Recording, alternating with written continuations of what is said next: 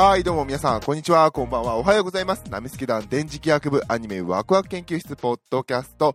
えー、第150回目になります。イェーイはい、ということでね、このラジオは二次元の面白さを語り合い知っていくをテーマに、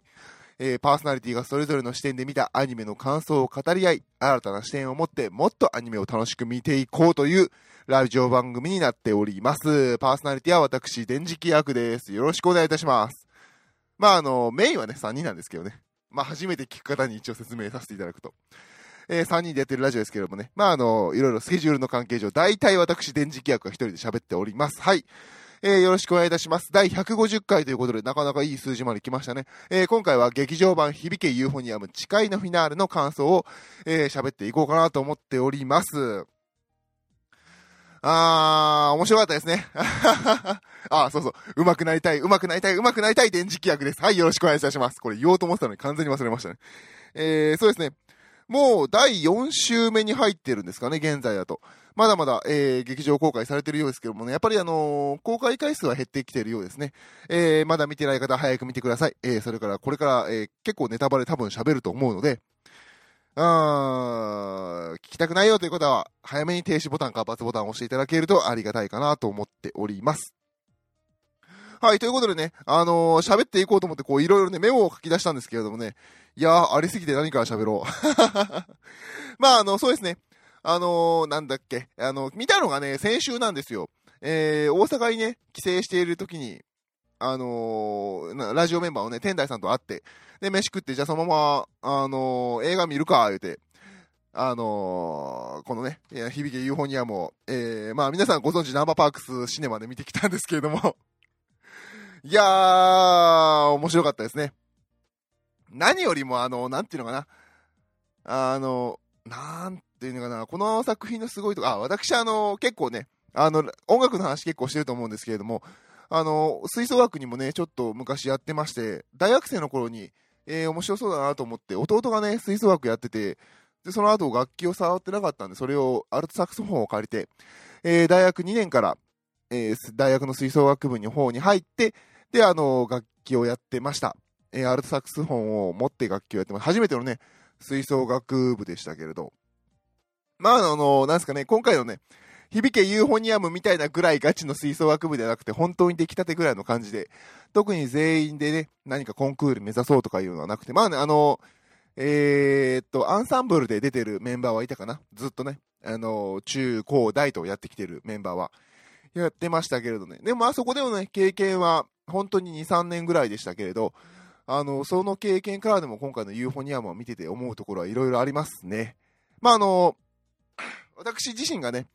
あの、楽器そのものは昔からやってたんですよ。えー、幼稚園、小学校ぐらいまでがピアノやってて、で、こう中学校ぐらいからギターやって、ベースやって、で、大学から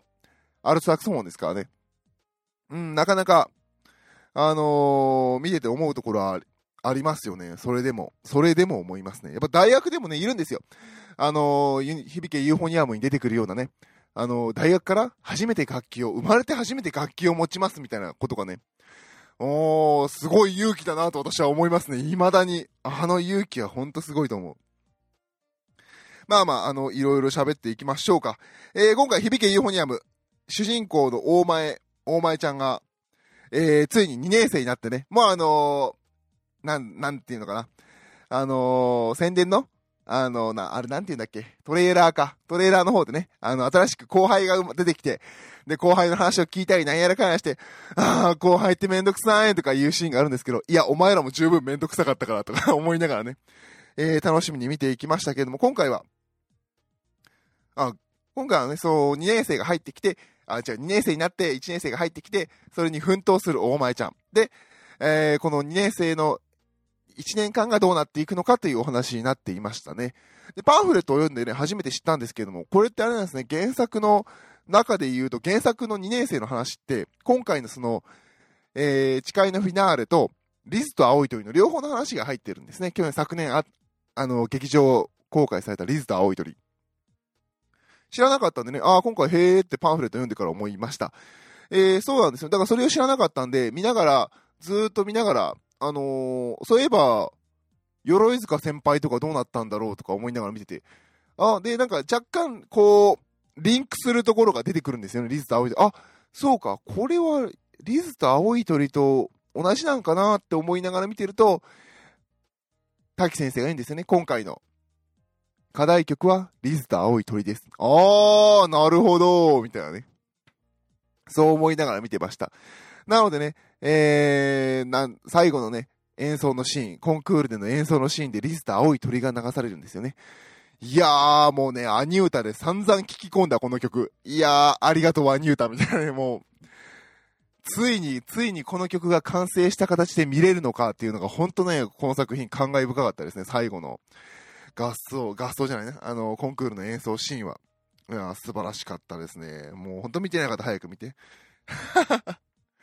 で、まあ今回のね、テーマとしては、こう、1年生の扱いをどうするかっていうところと、で、まあなんかね、あのー、こう、部活とか、もうこの吹奏楽に限らないですよね、部活とか。でも確実に直面するこの問題とかね、生々しいところがなかなかにぶっ込んできてましたけれど、一つはね、後輩が入ってくるんですよ。で、えー、ユーフォニアムの後輩、えー、ベースパーとか、あの、低音パートの後輩とかね、いくつか入ってきて、まあそこの話が中心なんですけれども、えー、まあね、いろいろ文句とかね、いざこざがあるんですよ。そのいざこざの原因の一つというのが、まあね、あのー、天宮空さんが演じるね、えー、久石かなでちゃんか。かなでちゃんがね、言うんですよね。下手な先輩は罪ですっていうね。いやー、わかるって思いながらも、いやー、それ言っちゃダメなんだよともう思うしね。まあ本人のこのキャラもね、えー、言わないようにしてる。一応気を使う。まあ、なんだかんだね、えー、吹奏楽って団体で一つのものを作成するものなのでね、あーなどうしてもね、あのー、ギクシャクして、それをね、しないようにするという、この後輩からのね、心遣いもわかるんですけれどね。あのー、で、まだね、あの、チューバのね、子がね、先輩が下手なのにみんな先輩のことをよくするから自分は評価されてないみたいに思っちゃうとかね。いや、わかるみたいなね。よく出てくるんですよね、そういうところは。まあもちろんね、うまくないこの先輩の代表として出ちゃうのが、えー、はずきちゃんか、加藤はずきちゃん。えー、高校からね、チューバーを始めた子なので、まあ、そりゃあね、この子がどれだけ努力家であろうが、たかだか1年練習しただけでね、これまで中学校で3年間練習してきた子に勝てるわけないんですよね。よほど、よほどの才能がない限り。あー、まあ辛いよね。それを見てる後輩としてはね、入ってきた早々こいつ下手やなと思っちゃうところね。あー、まあ、私はね、あの、音楽に関してはあんまりその競うことをしてこなかったんですけどもそれでもやっぱりこいつの方が上手いなとか、すごいなって思うのって、音楽ってやっぱ、なんていうのかな、数字に出ないんですよね。でも、わかるんですよね。まああの、難しいフレーズが吹けたりとかね、したりとかすれば一発でわかるんです。すごく、すごく比較的にわかるんですけどね、そうじゃない部分とかもね、比較できたりとかしちゃうんですよね。まあ私は他にはね、あのー、なんていうのかな、あの、水泳とかやっててね、そういう場合だとあの、競争競技なので、もう完全にあの、タイムとかで数字的に見えちゃうんですけど、音楽ってそこが見えないんですよね。うーん、そこはある種難しさっていうところもありますよね。もうわかんないですよ。明らかにあいつは上手いけど、みたいなね。でもただ客観的な数字として叩きつけられないとかね。まあ演奏しちゃえば一発なんですけどね。うん、ず、どうしても出てきちゃいますよね。こういうもの。まあどんな競技であろうと、どんなものであろうと、そういうのは出てくるんですけれど、特殊性で言うと、あのー、一人が上手すぎて、上手すぎたり下手すぎたりすると、瓦解しちゃうっていうところが一つの面白いところかもしれませんね。この全体で演奏するというのは。うん。あー、はずきちゃんかわいそうですね。かわいそうなんだけど、まあそうなるわなっていうところですね。はい。特にチューバは大きい、もうとてつもなく一番大きい楽器ですからね、管楽器の中では。なので、個人で所有するには結構な楽器なんですよ。うん、ずっとチューバやってきた友人もかなり腹をくくって、買ってましたね、大学になってから。で、えー、大学で持ってたチューバの後輩ももう別のところで使ってるべっこべこの古いチューバを譲り受けるか貸し出してもらって個人で持ってるみたいな感じでしたね。そんな感じなんですよ。ああいう大きい楽器っていうのは特に。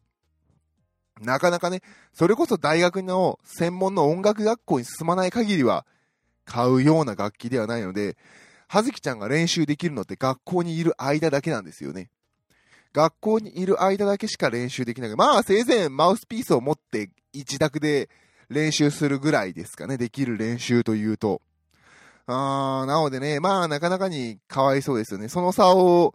過去3年間、ちゃんと真面目に一生懸命やってきた後輩が入ってきたら、絶対に勝てないですからね。あー、辛い。あと、そうですね、私の場合で言うと、楽器をやるのが初めてではなかったというところが、他の大学から初めて楽器をやること比べるとアドバンテージだったんですよ。楽譜をまず最初から読める、知ってる、読み方が違うだけであって、とっつきやすさのレベルのハードルが違いますよね。で、あと、楽器、あの、あと吹奏楽で言うと、あの、私、あの、水泳さっきやってたっていうので、肺活量があったんで、吹くということ自体に苦労がなかったんですよね。でも、肺活量が鍛えられてない子は最初にそれやるとすごく大変で、あの、腹式呼吸を覚えて、吹き方をそれぞれ覚えて、で、楽譜の読み方を覚えて、メトロノームの使い方を覚えて、みんなで演奏するっていうやり方を覚えてってなってくると、かなりやることが多いので、その経験をしながら自分の技術を磨かなきゃいけないっていうのは結構大変で、はずきちゃんのそのハードルっていうのはすごい数多いんだろうなっていうのは、あ見ていてすごくしみじみ感じながら見てましたね。はい。ああ、もうこの話全然20分で終わんねえな、多分。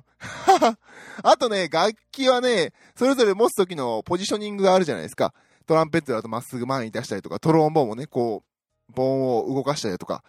で、だから指を動かす運指もそうですし、構えた時の形だとか、その楽器を演奏するためのポーズ、フォームを覚えるのが大変なんですよね、一つ。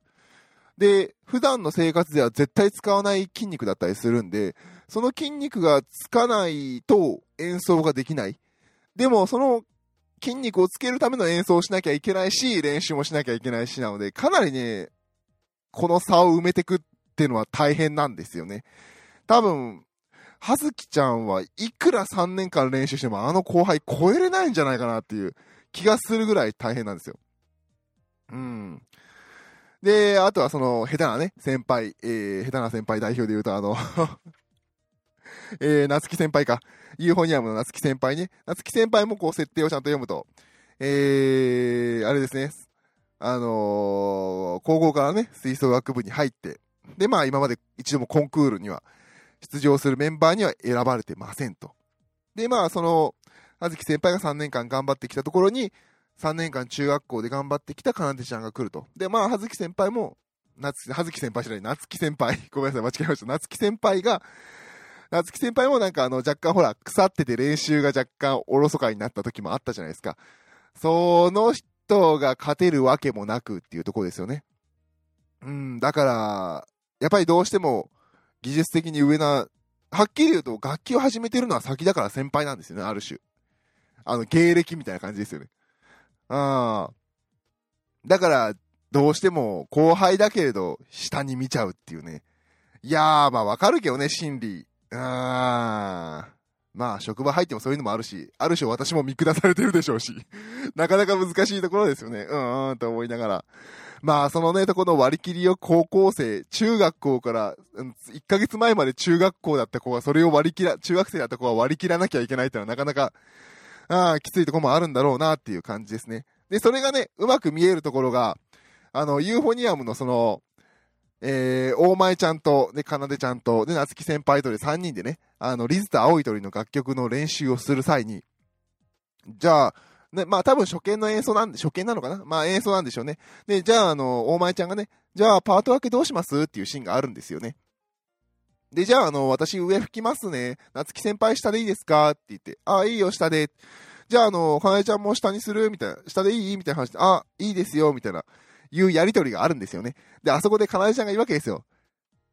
うまくやりましたね、みたいな言い方をするんですよね。あそこね、わかんのかなっていうところが、一緒にね、天台さんとか見に行ったんですけど、天台さんとか楽器とか経験がない方なので、若干ね、これって他の人にわかんのかなっていうところがあるんですけど、まあ私もね、楽譜の全部が分かってるわけではないので、正しくないのかもしれませんけど、一般的に上と下で、簡単に言うと上がファーストで下がセカンドなんですよ。まあ、曲によっては違うのかもしれないですけども。なので、コンクールメンバーのうまい大前ちゃんは上を選んだんですよね。まあ上っていうのは大体メロディアスなところですね。で、下はそれを支えるセカンド的なポジションなんですよね。で、で、まあ、パートもね、もちろんね、正式なパートわけじゃないですけど、まあ、まず練習してみようというところで。で、まあ、上、じゃあ上吹きますね、私。じゃあ下、まあ、分けていかなきゃいけないからね。夏木先輩下でいいですか？あ、いいよって言った後に、後輩ちゃんに振って、後輩ちゃんもセカンドでいいって言われて、いや、私ファースト吹きますと。なかなかね、言えないよねっていう、あの、流れのところですよね。うん。まあ、だからこそ、うまくやりましたねっていう反応が出るんですよね。いやー、もう天宮空さんのやる腹立つキャラうまいっすよね。お前ちゃんのね、あのー、黒沢智代ちゃんの演技も素晴らしかったしね。まあそういうね、なかなかでも、おーって思わせるシーンとかもあるわけですよ。まあもちろんね、セカンドをやる人が下手な人がやるパートってわけではないんですけどね、もちろん。まあファーストが花形のメロディーのところで、目立ちやすいところっていうのはあります。まあ、あの、なんすかね、チャカチャカっと検索してみると、まあもちろんね、ファーストを、もちろんあのネットとか見るとね、ファースト、セカンド、ファセカンド、ファースセカンド、サードやるのが下手っていうわけではないっていうのもあるし、まあその人のうまさとかね、好みもあるでしょうし、ただあの、中学校とかではね、やっぱ3年生がファーストで、2年生がセカンドで、1年生がサードみたいなルールが決まっているところもあって、そういう印象があるのかなっていうところもあるようですね。まあね、サードまで行くとね、結構ね、違うんですよ。同じ、例えば私のやったサックスで言うと、全然なんかフレーズが違って、他のファースト、セカンドとはね。あれこれ俺合ってんのかなとか思って吹いてて、で、最後合奏になると、自分の吹いているパートが、えー、サードのパートが実はトロンボーンとかと同じフレーズだったりして、ああ、なるほどなとか思ったりするわけですけども。まあ、だから、だからこそ、そういうパートであるとサードはね、そっちの方の、えー、やり方が上手い人がやったりとかもするのかもしれませんね。上の方のレベルになってくると。うーん。いやー、なかなかね、見てるとね、一個一個拾い出すと、本当にね、あのー、言いたいこと、語りたいことが山ほどある作品ですね。あとはそうですね、あの、並びもそうですね。うちの吹奏楽部はそうだったので、もしかすると他のところとか、あと別のパートで言うと違うのかもしれないんですけれど、あのー、うちのアルトサックスで言うと、えっ、ー、と、さっき言ったあの、ユーフォニアムの並びと、UFO と近い並びなんですね。えっ、ー、と、指揮者から見て右側か。で、指揮者の、で、左から順にファースト、セカンド、サードっていう並びだったんですよ。もちろんあのソロがある場合とかは、あの、一番右側にして、お客さんに近い側にして聞かせるっていうこともあったんですけど、なので、その並びが頭の中にあったんで、大前、あの、大前ちゃんとかね、夏木先輩とかの練習のところを見ると、えー、大前ちゃん、えー、1年生、夏木先輩なわけですよ。あー、みたいなね。うまい順っていうね。そういうのも見えたりしますね。まあもちろんパートとかによってね、場所とかによっても変わるんですけれども、えー、なかなかね、見ていて、ああ、なるほどな、なるほどな、と思いながら、えー、見てしまう映画でしたね。もうね、一個一個拾い出す、ほんとね、一応ね、語りたいことをね、今ね、順に上げていってる、あの、書き出して、順にね、こう、あの、チェック入れてってるんですけども、全然終わんねえな、これ。まあ、いいや。で、あとはそうですね、あと、作画とかそういうところで言うと、まあもちろんね、今まで通り素晴らしい楽器のね、えー、作画なんですけども、今回ね、面白い、面白いというか、あー、いいねーっていうところが、あの、コンクールのね、演奏シーンのところなんですけれどもね。まあもちろんね、各楽器大体座って演奏してるんですけれども、すごく動くパートが一つありますよね。パーカッション。あそこのところ作画が良かったですね。かっこいいな。まああれこそがパーカッションの花が、あの見せ場？花形っていうところかもしれませんね。あれはほんと見ていて飽きないですね。パーカッションは大変だなと思いながら、もういくつ楽譜があるのかわかんないぐらいですからね。うーん。本当にあのパートは大変だと思います。未だに尊敬する。絶対私にはできないですね。いやー、まあね、一度はやろうかな、やりたいな、みたいな思ったこともありますけど、あれは無理。あれ、あその、あのパートほどメロ、あの、メトロノーム先輩と友達にならなきゃいけないパートは本当ないですよね。あー。あと他は何かなもう壁ちゃん先輩の話も泣けましたしね。あ、そうそう。で、あとはオープニングのね、始まったところでかかる曲が、あの、新人の、新人じゃない、新入生を歓迎会でね、一番校門入ったところで吹奏楽部が演奏しますと。まあよくやる吹奏楽部の手ですよね。で、演奏しているのが、あの、パフィーの、これが私の生きる道なんですよね。いやー、あのね、選択も良かったですね。あの、日本のね、J-POP、ポップスの音楽が持つパワーとか、あの、その意味合いっていうのがすごくすごく、あの、滲み出てるシーンでしたよね。聞いてるこっちもすごく楽しくなるし、あれこそね、ある意味こう、吹奏楽はみんな、吹奏楽にみんなが憧れる、ああいうのをやりたいな、楽しそうだなって思わせるいい、えー、選曲だったんじゃないかなと思います。あの、必ずしもね、みんながあの、吹奏楽楽曲、あの、リスト青い鳥みたいな、ああいう楽曲、あとはトゥーランドットだとか途中で出てきた。えー、トゥーランドットだっけ？出てきたの 間違えたらどうしよう。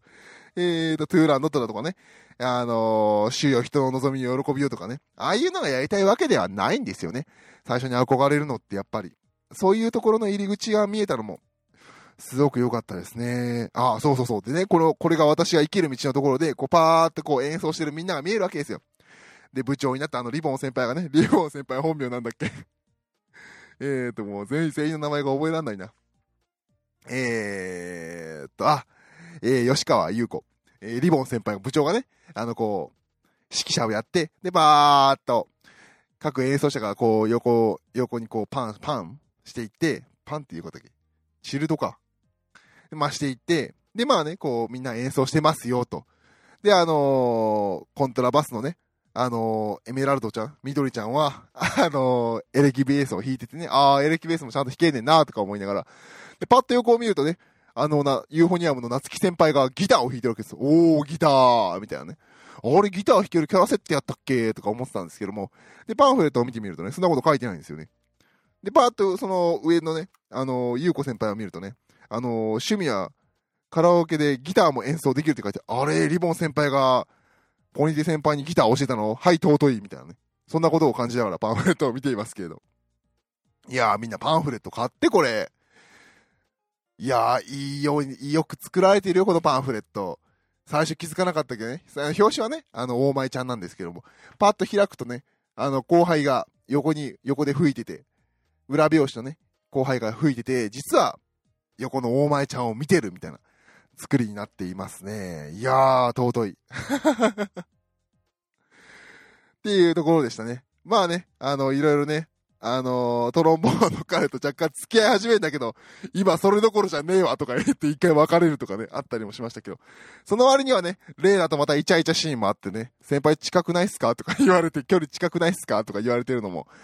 あの、ちょっと笑いそうになりましたね。いやー、あれは良かった。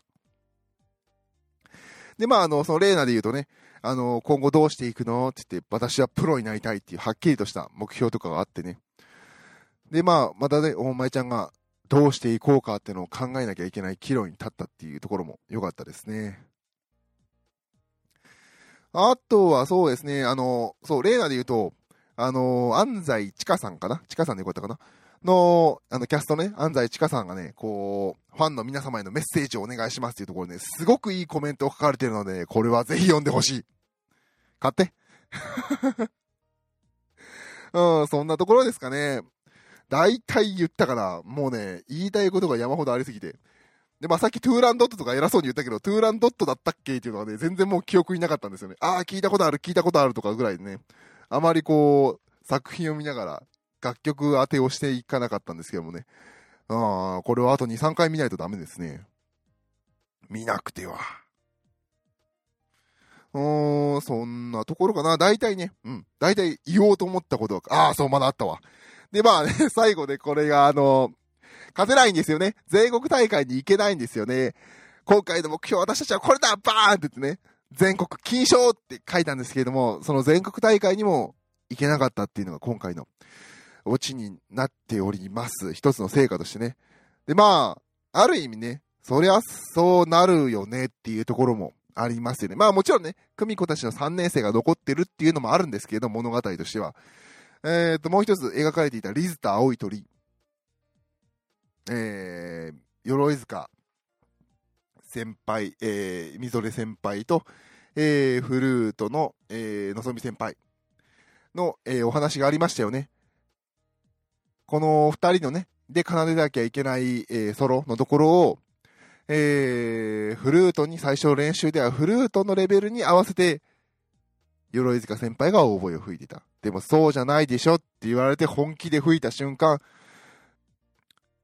ね、のぞみ先輩は諦めるわけですよね。そうだったんだっていう、格の差、レベルの差、格の差を知らされるっていう。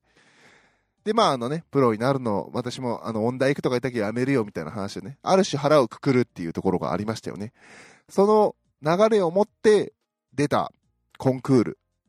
えー、先ほど見ました通り、オーボエとフルートの掛け合いが肝となっているところで、オーボエが圧倒的にレベルが高い。ああ、片翼では飛べなかったとい。うことかなとか思い。ながら、えー、見ておりました。まあまあ仕方ない。よね。でも、うん、このユーフォニアムが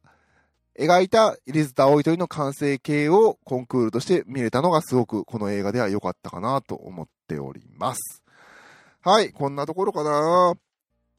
ああ、まだあったわ。そう。まあ、これは余談ですけどね、作品の話ではないんですけれど、皆さん、こう、パンフレット形を見ました？この一番後ろにね、この今回の、あの、響けユーフォニアムのグッズがこう出てるじゃないですか。で、京アニショップ限定グッズっていうところがあって、やーべ、超欲しい、これ。このアクリルスタンド超欲しい。あのー、サンフェスのね、みんなでこう、マーチングをして演奏するシーンがあるんですけども、そのサンフェスのね、衣装を着た、えー、おのおののキャラの立ち絵のアクリルスタンドがあるんですけど、やっべえ、このみぞれ先輩超可愛いんですけど、やっべ、超欲しい。あのー、まだ見てない方は、えー、見てみてください。まあ、パンフレットが出なくても、これは多分、京アニショップググりゃ出るんでしょうけど。いや、これほんと買おうかな。ちょっとめっちゃ欲しいな、これ。みぞ、みぞ先輩超可愛いっす。あ、みぞ先輩とか言ってたあの後輩も出たね。あの後輩よかった。あの、ゆで卵後輩。えー、ダブルリードガールだっけ？あのー、作品のサントラの楽曲で言うと。いやー、ほんと。いや、ごめんなさい。長々、今回ねいつも20分にしてるんですけど、長々と喋りすぎてしまいました。頑張りも、頑張ってて、こう、短く短くしようと頑張ったんですけども、なかなかね、私の中の思い溢れるものが出てしまいました。はい、ということでね、えー、この辺にしておきましょう。今回は、劇場版響けユーフォニアム誓いのフィナーレの感想をお届けいたしました。皆様はどう思われたでしょうか？えー、見てない方、えー、そしてここまで聞いていただいた方ありがとうございます。ぜひ、見て。では、それでは、ありがとうございました。パーソナリティは私、電磁気役でした。バイバイ。